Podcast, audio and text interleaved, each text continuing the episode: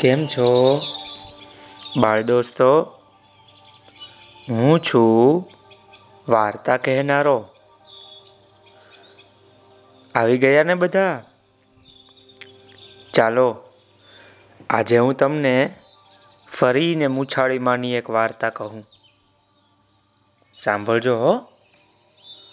વાર્તાનું નામ છે ટાઢા ટબુકલાની વાર્તા. એક હતી ડોશી. તે એક ઝૂંપડીમાં રહેતી હતી. વરસાદના દિવસો આવ્યા અને વરસાદ બહુ પડ્યો હો. એટલે ડોશીની ઝૂંપડીમાં ચારે કોર પાણી પડવા લાગ્યું. અનેક ઠેકાણે પાણીના ખાબોચિયા ભરાઈ ગયા. ડોશીને પાણીથી બહુ ત્રાસ થવા લાગ્યો. એ તો મૂંઝાઈ ગઈ. અને ઝૂંપડી ઉપરથી વરસાદના ટીપા એના શરીર પર પડતા હોવાથી એ તો બહુ કંટાળી ગઈ. એકવાર એક સિંહ એ ડોશીની ઝૂંપડીની પાછળ રાતના લપાઈને ઊભો હતો. એવામાં ડોશીને પગમાં ઠેસ વાગી અને એ તો ખાબોચિયામાં પડી ભફાંગ કરતી. અને જેવી ખાબોચિયામાં પડી ને કે ખાબોચિયાનું પાણી એને અડ્યું અને એને તો બહુ ટાઢું લાગ્યું, બહુ ઠંડુ લાગ્યું. એટલે શરીરે ટાઢું લાગવાથી એ બોલી, હું સિંહલાથી ન બીવું, હું વાઘલાથી ન બીવું બીવું હું એક ટાઢા ટબુકલાથી. ડોશીને આવું બોલતી સાંભળી અને સિંહ વિચાર કરવા લાગ્યો કે આ ડોશી સિંહથી કે વાઘથી બીતી નથી અને ટાઢા ટબુકલાથી બીવે છે.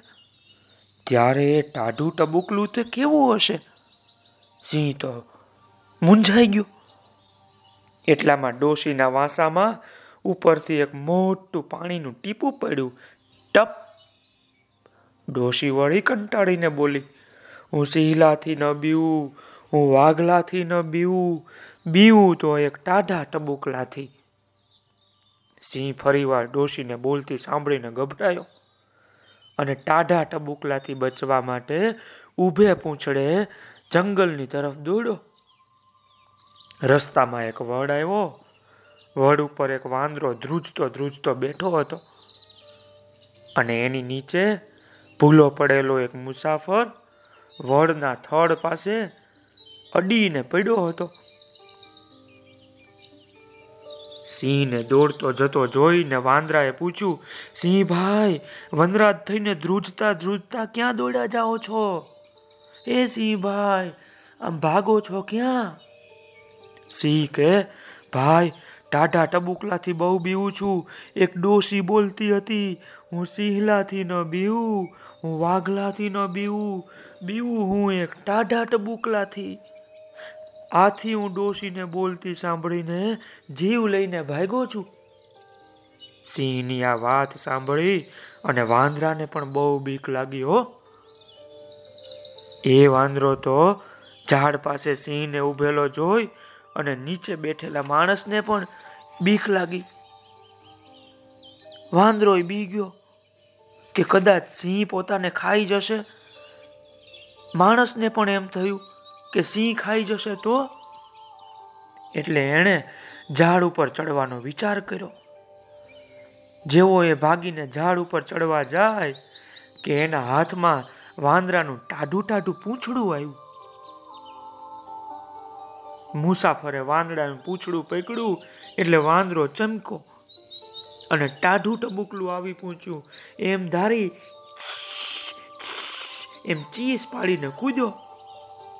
મુસાફરના હાથમાંથી પૂંછડું લપસી ગયું, એટલે એ તો ધડ લઈને નીચે પડ્યો.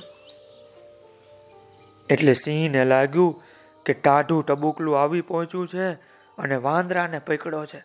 આથી સિંહ તો વધારે ગભરાયો. અને અંધારામાં ત્યાંથી દોડતો દોડતો ભાગો ભાગો ભાગો. તે જ રાત્રે એક વોરાજીની બકરી ખોવાયેલી. એથી તે જંગલમાં એને શોધવા માટે નીકળેલા. અંધારામાં સિંહ એમની એમની સાથે ભટકાયો, વોરાજીની સાથે. સિંહને કંઈક અથડાયું એટલે એને બીક લાગી કે ટાઢું ટબુકલું આવ્યું. એ તો વોરાને કંઈક અથડાયું એટલે એણે જાણ્યું કે પોતાની બકરી હાથ આવી.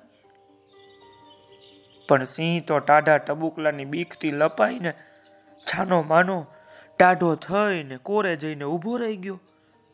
એને થયું કે હમણાં ટાઢું ટબુકલું મને મારી નાખશે. આ બાજુ વોરાજીને લાગ્યું કે આ નજીક ઊભેલું પ્રાણી પોતાની બકરી છે. એટલે એમણે એકદમ પાસે જઈ એના કાન પકડી અને એને બે ચાર ખેંચી કાઢ્યો. સિંહને, સિંહના મનમાં તો થયું કે ભોગ લાગ્યા બાપા. ટાઢા ટબુકલાના હાથમાં આવ્યા તે હવે છૂટશું નહીં. અને બીકમાં અને બીકમાં એણે માર ખાઈ લીધો, બોલો.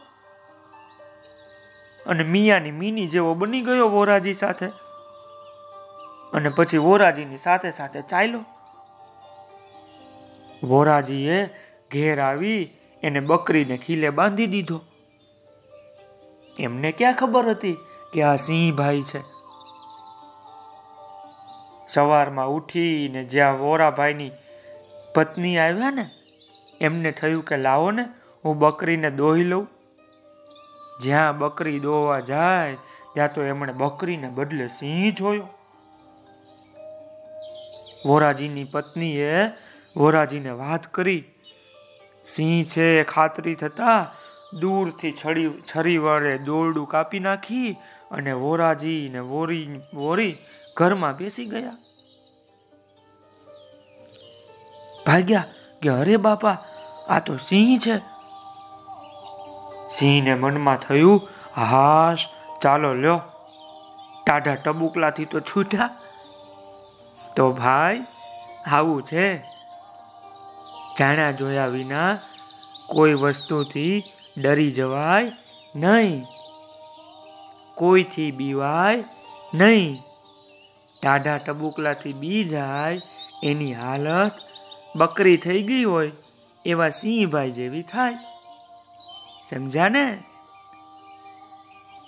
કેવી મજા પડી? ચાલો, આવતીકાલે હું તમને બીજી વાર્તા કહીશ હો. આવજો.